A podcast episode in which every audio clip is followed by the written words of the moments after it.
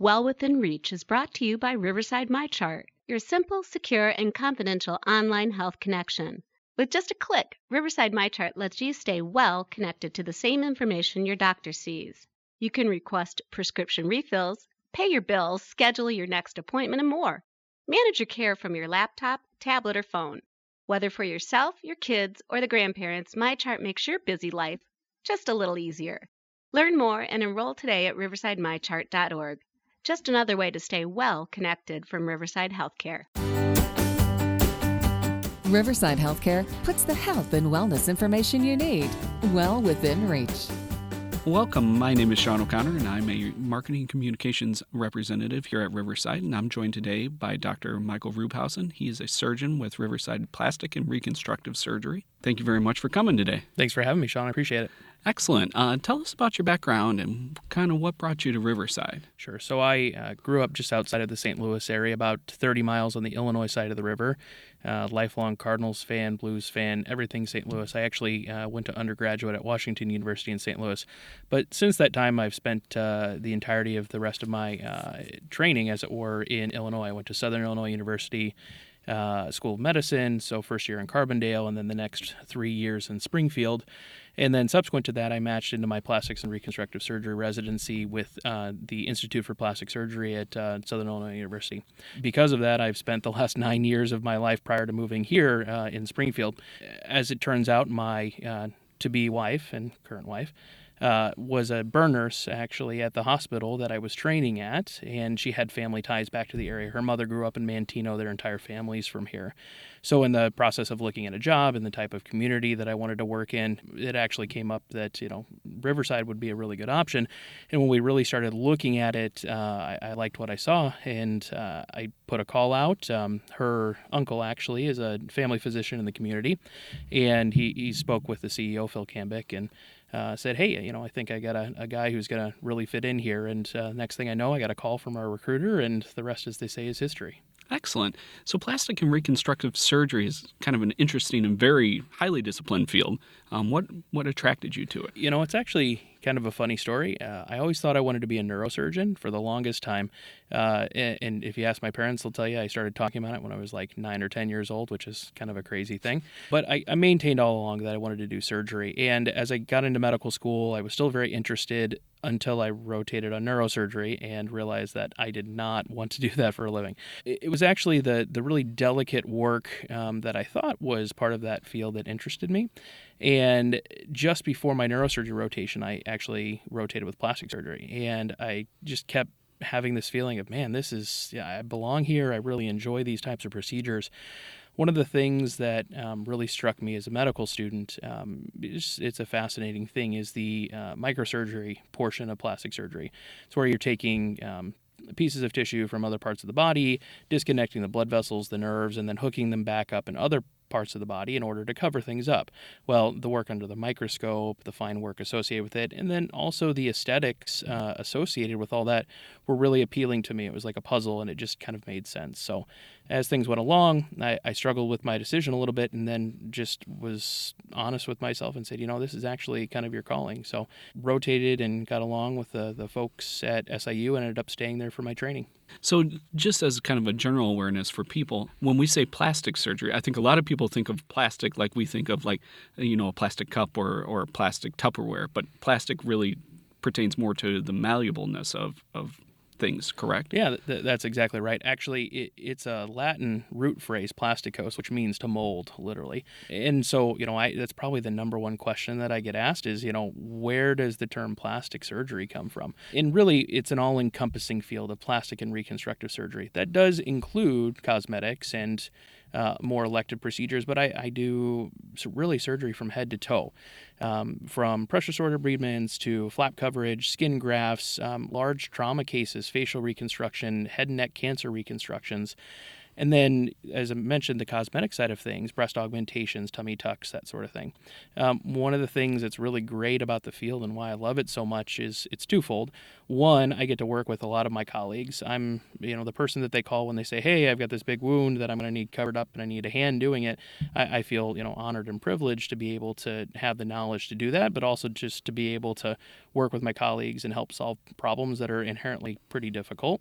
And then uh, the other part about uh, plastic surgery that I really enjoy is I work from head to toe. I mean, every day is completely different. Um, even my clinics, I may have a patient come in who has concerns about a complication from a pre- previous cosmetic surgery.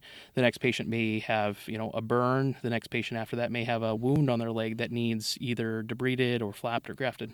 Yeah, and so I think there's a, a vast amount of knowledge you have to be aware of at all times, which I think is very important and very intriguing. And so I think that's what it takes to be a good plastic surgeon is just the ability to know head to toe, literally how everything functions. It's not a specialty. Yeah, I you know sort of jokingly tell people all the time, you know, there's a reason it's a six-year residency. You know, it takes a long time to master such a large area, and you really become um, a master of anatomy from head to toe because I, I have to know where the blood vessels are, where the perforators are, you know, how to move tissue safely so that, um, you know, I can cover things and not have a significant deficit when I borrow that extra tissue. Excellent. So, uh, Riverside has a new cosmetic surgery center opening. Um, what does that entail and plan to offer? Yeah, we're very excited about this. This is an opportunity to um, offer services that I, I, think have been a little bit lacking in the community previously. The basics with any cosmetic surgery center are going to involve things that are non surgical in nature, such as injectables. So, Botox and filler come up. For those who don't know, Botox is a neuromodulator, it's essentially uh, an injection that you give to help stop movement of muscles. This is actually used in many reconstructive capacities when uh, patients have stroke or excess muscle movement as a result of imbalances in their face. We use Botox, but we also use it significantly for cosmetic purposes, which honestly is how people mostly know it. Um, y- this can be used mostly in the upper face to stop making lines and wrinkles and things like that. And then the complement to that is uh, fillers, uh, typically a hyaluronic acid filler, but other biocompatible substances that are injected, and they're used to help rejuvenate the face, restore volume, which is a natural process over time. The face loses volume, you have descent of the natural structures, and the important thing to um, have an age appropriate face is to restore that volume and then with the Botox in combination with that, prevent future formation of lines, wrinkles, etc. So, with any type of injectable, it doesn't last forever. It slowly dissipates, and it's perfectly safe to just kind of dissipate back into the body, correct? Absolutely. And, you know, the effects are temporary with anything. It varies from person to person. There are some folks who are higher metabolizers of the uh, onabotulinum toxin, which is the Botox. Um, some folks are much more slow to regain the function. Um, but in general, I, I, tell people to expect about three months of duration. Typically, your duration of uh, effect is a little bit shorter when you first start. And then over time, as the muscles weaken, the effect of the neuromuscular junction, where the medicine actually works, strengthens over time because the muscle and the synapse aren't as strong. And as a result, I have patients who sometimes only need, you know, re ups every nine to 12 months with Botox, whereas when they were starting, they were needing it every two to three months. Um, same thing for filler. Filler is metabolized by the body, it's absorbed. Hyaluronic acid is something that exists within the ground substance in the skin, but it helps hold moisture, which is how it you know pulls in volume and uh, gives you that lift. It also goes away over time. And in areas of high muscular movement, it will be metabolized and resorbed quicker. The most common example that I have for this is lip augmentation. It's obviously there are several muscles in that area. It's resorbed a little bit faster. But in general, the substances we use last about 9 to 12 months. So sometimes folks have to come back a little sooner to get a, a touch up for an event. Um, but most of the time, I'm not re injecting people for at least 9 to 12 months. Interesting. What are some common procedures that you normally see or perform? Sure. So, uh, you know, as I mentioned, treatment with Botox typically is for forehead lines. The glabella or the so called 11 lines are very common. It's that sort of scowl look that you see with folks. And you're still able to animate, which is an important uh, point to make. You know, you will still have expression. You won't look as if you have a blank face. That was going to be my next question. was I'm sure everybody has seen the kind of the surgery's gone wrong, but this is definitely not the case when done professionally and very well. So correct, you know, and that all goes back to that you know explicit knowledge of anatomy. It's important to be able to assess a face, and you know the facial analysis is the first and most important part of any of this. Someone who has a short forehead and inherently low brows is not going to benefit. They're actually going to have detrimental effect if you're injecting in the frontalis muscle. That's the forehead muscle. And if you drop that, they won't be able to compensate. If I'm looking at you at rest and you're already using your forehead to keep your eyes open, you're not going to be very happy if you all of a sudden can't do that. So, yeah. um, and then other things that I do, so crow's feet um, or the lateral laugh lines that we see frequently, we can also inject around the mouth for fine lines and wrinkles, uh, as well as the bunny lines or the squinty lines that happen on the side of the nose are common indications uh, for uh, Botox. When it comes to filler, there are a number of um, areas that can be addressed.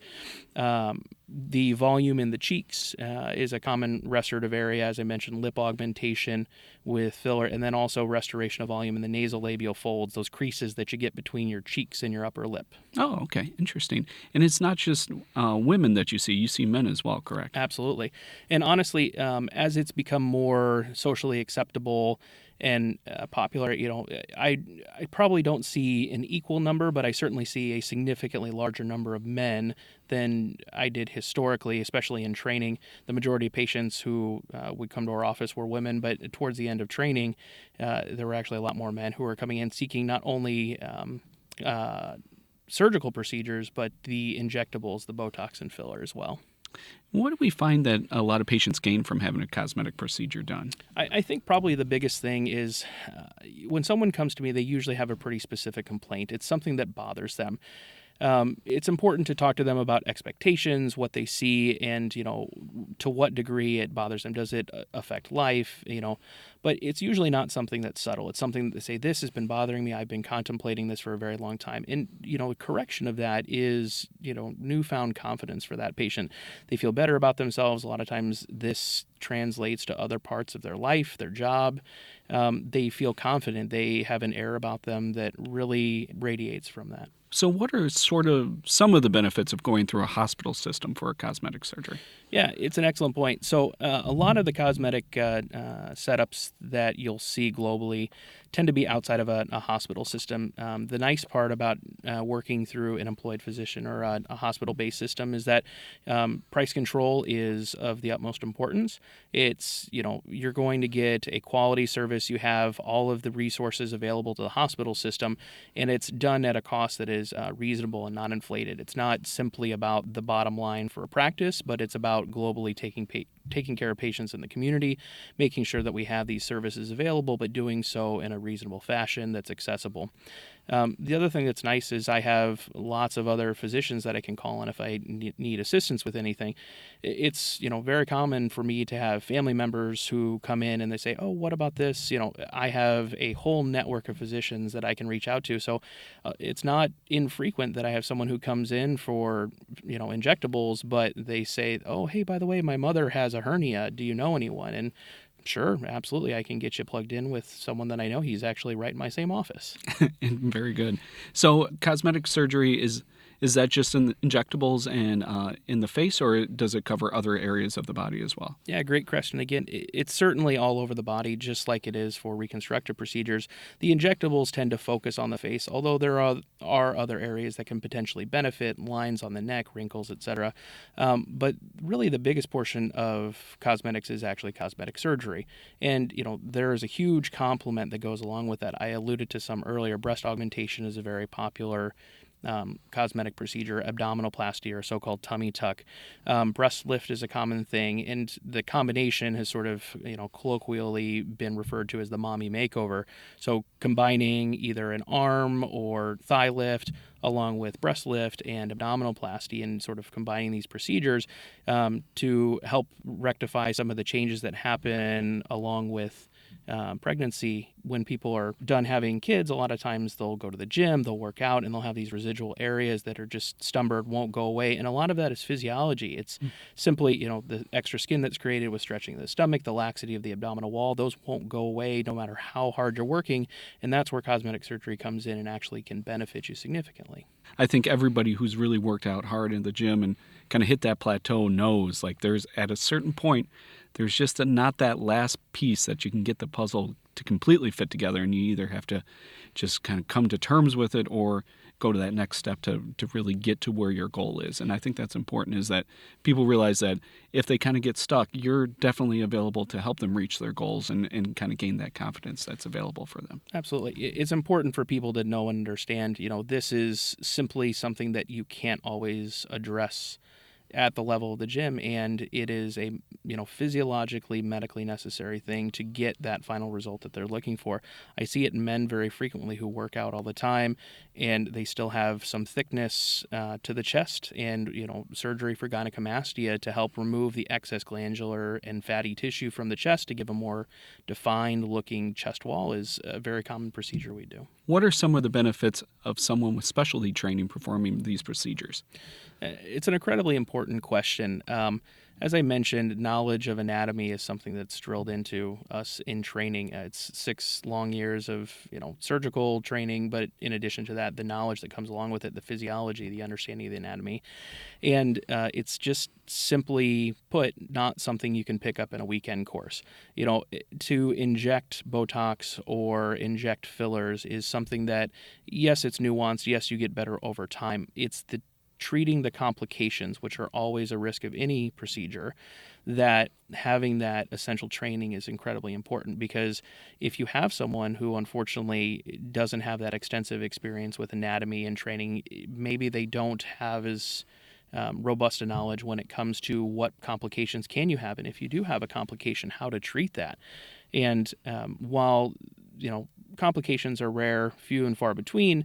The more severe ones can be, you know, quite life altering. Yeah, it's it's far better to be safe than sorry, and I, I think it's very detrimental to be in a hospital setting versus uh, being somewhere else where if something were to go wrong, you're definitely in a, a, a space that can assist you very quickly. So part of the importance of having someone who has been through specialty training in either dermatology or plastic surgery or facial plastics that um, these areas um, are well known. They know how to deal with the complications, but they also know the anatomy and know how to safely inject and treat these areas to begin with.